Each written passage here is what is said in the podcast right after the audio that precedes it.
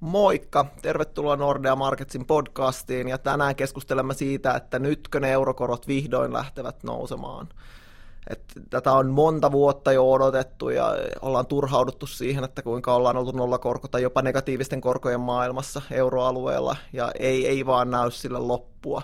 Mutta nyt me kerromme, että nyt sille on loppu vihdoin näköpiirissä. Tänään mun kanssa täällä keskustelemassa on, on meidän euroalueen asiantuntija Tuuli Koivu. Moi ja mä oon siis Jaan von Geeri. mitä sä Tuuli sanoisit, että miltä euroalueen talousnäkymät näyttää tällä hetkellä? No, mä sanoisin, että kohtuullisen hyviltä, että toki kasvuhuippu on takana ja sellaiset pilvilinnat, joita viime talvena ehkä euroalueen varalle rakenneltiin, niin ne nyt sitten romuttu tuossa kevään ja kesän kuluessa, että on palattu sellaiseen niin kuin vakaaseen kasvuun, joka on euroalueen kohdalla noin puolentoista kahden prosentin välillä ja, ja siinä se nyt näyttää sitten lähivuodet jatkuvan niin päällisin puoli ei kuulosta nyt ihan siltä, että, että niin kuin nämä olisi ne optimiolosuhteet, että minkä takia EKP juuri nyt sitten lähtisi rahapolitiikkaa kiristämään, mutta keskuspankin näkökulmasta se ei ehkä kaikki olekaan näin yksinkertaista, että EKPllähän kuitenkin se tärkein mittari tai heidän oman ää, kes- tai, tai kommunikoinnin mukaan se ainoa mittari on kuitenkin inflaatio. että siellä ilmeisesti on kuitenkin pientä elonmerkkiä vihdoin näkyvissä. Joo, niinhän se tosiaan on, että keskuspankit tota, inflaatio tiukasti seurailee.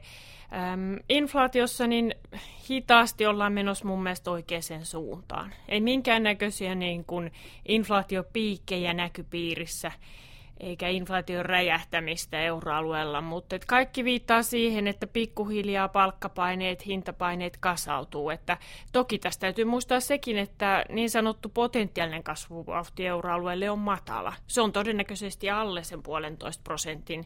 Ja nyt jos me odotetaan, että kasvuvauhti kuitenkin pysyy siellä puolentoista ja kahden prosentin välillä lähivuodet, niin se koko ajan tarkoittaa sitä, että se ylimääräinen kapasiteetti, olisi sitten työmarkkinoilla tai siellä tehtaissa, niin se supistuu, ja kun se kapasiteetti supistuu, niin silloin niitä hintapaineita ja palkkapaineita aina ilmaantuu. Eli kyllä sellainen yläsuuntainen trendi on edelleen odotettavissa tähän inflaatioon, mutta se käy kovin hitaasti. Niin, tässähän pitää muistaa se, että EKP on jo aloittanut sen rahapolitiikan normalisoinnin, että heidän tämä ohjeistus jatkon suhteenhan on, että, että korot pysyy nykytasoilla ainakin ensi kesän loppuun asti. Mutta että, että sitten jos linkataan taas siihen suureen kuvaan, niin nämä velkakirjaostot, mikä on ollut ehkä EKPn tämä ensisijainen elvytyskeino, niin niitähän on vähennetty jo, niihin huipuissa ostettiin 80 miljardia ää, kuussa, se tippuu nyt nollaan tämän vuoden loppuun mennessä. Nyt ostetaan 30 vielä, vielä tämä kuukausi ja sitten se tippuu 15 ja sitten nollaan. Ja tässä jos nähdään, että, että niin kuin negatiiviset korot on oikeastaan jatkumon näille epätavanomaisille keinoille. Ja EKP on nyt jo menossa pois näistä epätavanomaisista keinoista. että siinä mielessä ne koronnostot on, on itse asiassa ainakin tiettyyn pisteeseen asti ihan jatkumo tälle, tälle kehitykselle. Eli, eli tavallaan EKP on jo sillä uralla, mis, minkä vähän pidemmällä kun mennään, niin koronnostot seuraa. Miten sä Tuuli näet, että koska nämä koronnostot voisi sitten alkaa? No meillähän on ollut pitkään jo sellainen näkemys, että raaki ei korkoja nosta ja, ja presidentin kausi tai pääjohtajien kausi päättyy lokakuussa 2019 ja nythän tämä ennakoiva viestintä vie tämän nykytason koroissa melkein sinne asti. Ja niinpä me ollaan ajateltu jo hyvä tovi, että joulukuun kokous sitten 2019 olisi sellainen pelin avaus näille koronnostoille ja se odotus ei tässä meidän uuden seuraavien ennusteessa muutu yhtään mihinkään. Eli edelleen niin, niin annetaan sille inflaatiolle aikaa, mutta annetaan myös mahdollisuus siihen, tai, tai joka tapauksessa niin EKP-johtokunta tulee vaihtumaan tässä aika lailla, että siellä kolme rahapolitiikan arkkitehtiin menee ensi vuonna vaihtoja, ja se tekee tästä tilanteesta vielä mielenkiintoisemman. Niin, aika vaikea nähdä, että, että niin kuin seuraava pääjohtaja voisi ainakaan olla pehmeämpi kuin, kuin Draghi on ollut. Ja sitten siihen vielä mukaan, että, että tämä poliittinen tilanne on kuitenkin sellainen, että nyt EKP sai uuden varapääjohtajan, ää, joka tuli Espanjasta, eli Etelä-Euroopasta, joten silloin nä, tässä on tällainen poliittinen nimittelyleikki kuitenkin menossa mukanaan, että nyt on selkeästi painetta, että myös Pohjois-Eurooppa saa, saa oman näkemyksensä. Nythän näyttää siltä, että, että niin tämä monen pelkäämä Saksan Weidmannin nousu EKP-johtoon ei välttämättä toteudu, koska niin kuin viimeisen mukaan Merkel ei, ei halua käyttää sitä liikkumavaransa siihen, että Saksa saisi EKPn pääjohtajan, vaan saisi ehkä mieluummin vaikka komission puheenjohtajan. Mutta että siitä huolimatta, jos, jos niin kuin uusi pääjohtaja tulee Pohjois-Euroopasta, niin varmasti on tiukempi linja kuin, kuin mitä Draghilla on ollut. No kyllä se siltä näyttää ja, ja jotenkin mun mieleen on pikkuhiljaa hiipinyt, Draagista on tullut aina vaan kyyhkymäisempi ja kyyhkymäisempi. Että se kesäkuun päätös on nämä korot pitkäksi aikaa, niin ei se olisi ollut mun mielestä Draagin ja EKPn tyylistä vielä, sanotaanko puoli vuotta sittenkään. Että kyllähän Draagi on pikemminkin ollut niin kuin yllättänyt tällä kyyhkymäisyydellä, ja nyt sitten odotetaan, että EKP palaisi uuden johtajansa vetämänä niin kuin pikemminkin sinne vanhaan normaaliin, minkälainen EKP on ollut, koska Suomen Pankkihan on julkaissut tästä aiheesta tosi kiinnostavan tutkimuksen ja he toteaa, että EKPlle on riittänyt aikaisemminkin inflaatio, joka pyöri 1,6-9,7 prosentissa. Eli ihan kahteen prosenttiin asti inflaatio ei ole pyritty viemään aikaisemminkaan. Tämä tutkimus siis kattaa vuodet 1999-2016 muistaakseni, eli hyvin pitkän tai laajan osan, niin kuin ison osan euroalueen ja EKPn historiaa, että siinäkin mielessä, niin, niin vaikka tämä meidän inflaatiokehitys on maltillinen, niin jo sellainen paluu sellaisen normaalin pääjohtajan alaisuuteen tai johtokunnan alaisuuteen, niin, niin voisi hyvinkin tuoda mukana näitä korannostoja. Joo, aikamoinen muutos on ollut EKP-linjassa Dragin aikana, jos verrataan hänen edeltäjän Trichehen, joka tykkäsi muistuttaa, että we never pre-commit, eli, eli että, että koskaan ei, ei sidota käsiä tai päätetä ennakkoon tulevasta polusta, vaikka hänelläkin oli omat signaalinsa tietenkin muutaman kokouksen päähän, mutta onhan tämä hyvin poikkeuksellista, että, että ollaan valmis käytännössä sanomaan, että reiluun vuoteen ei, ei niin kuin ainakaan korkoja nosteta.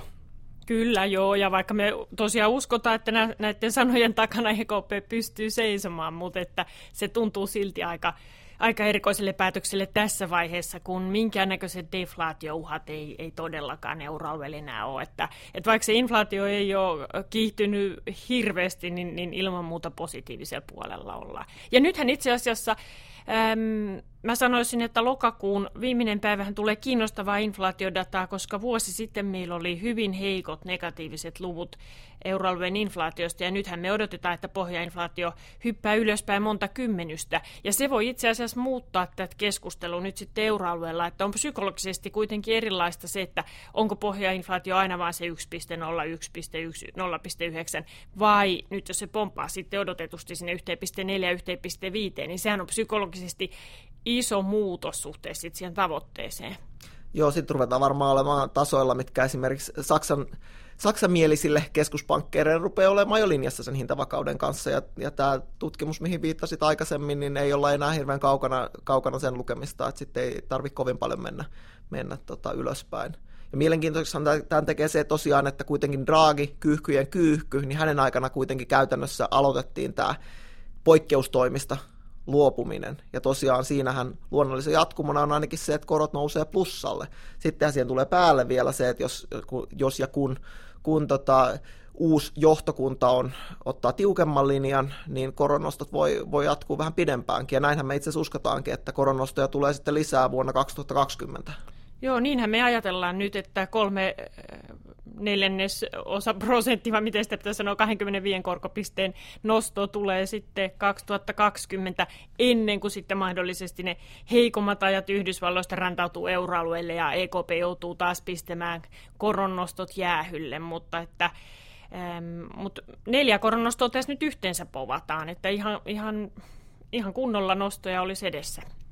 Joo, onhan se sitten, jos keskuspankki lähtee tälle kvartaalittaiselle koronnostolle, eli kerran neljännessä, neljänneksessä nosto, niin kyllähän siitä, siitä tosiaan sitten näkymien pitää muuttua huomattavasti ennen kuin se lopetetaan, että, että vaikka meidän se perusnäkemys onkin, että niitä nostoja tulee neljä ja sitten mennään tauolle, niin, niin sanotaan, että, että niin kuin sen jälkeen kun koronostot on alkanut, niin kynnys niiden lopettamiseen on, myös, myös niin kuin tavallaan nousee, että, että ehkä on hyvä ainakin asennoitua siihen tilanteeseen, että nyt tämä niin kuin, ainakin nollakorkojen aika tulee jäämään taakse ja, ja niin kuin hyvä valmistautua siihen riskiin, että, että niin kuin korkeampia korkoja tulee olemaan edessäpäin.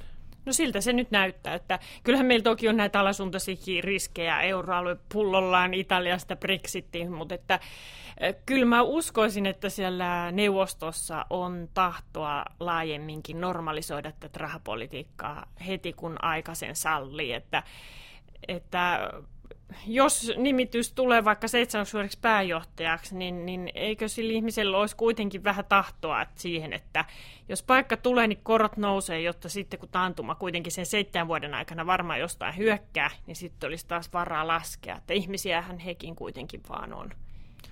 Niin, haastehan se tulee olemaan, että, että niin kuin hyvin todennäköisesti seuraavan pääjohtajan aikana tulee myös se seuraava taantuma. Ja EKPllahan tilanteen tekee haastavaksi nimenomaan se, että kun korkoja, korot on matalalla, negatiivisella, jopa tämä lähtötaso on paljon matalampi kuin vaikka USAssa Fedillä oli, ja, ja niin kuin on aika optimistista ajatella, että tämä nousukausi jatkuisi vielä kovin monta vuotta – niin kovin korkealle välttämättä korkoja ei ehditä nostaa.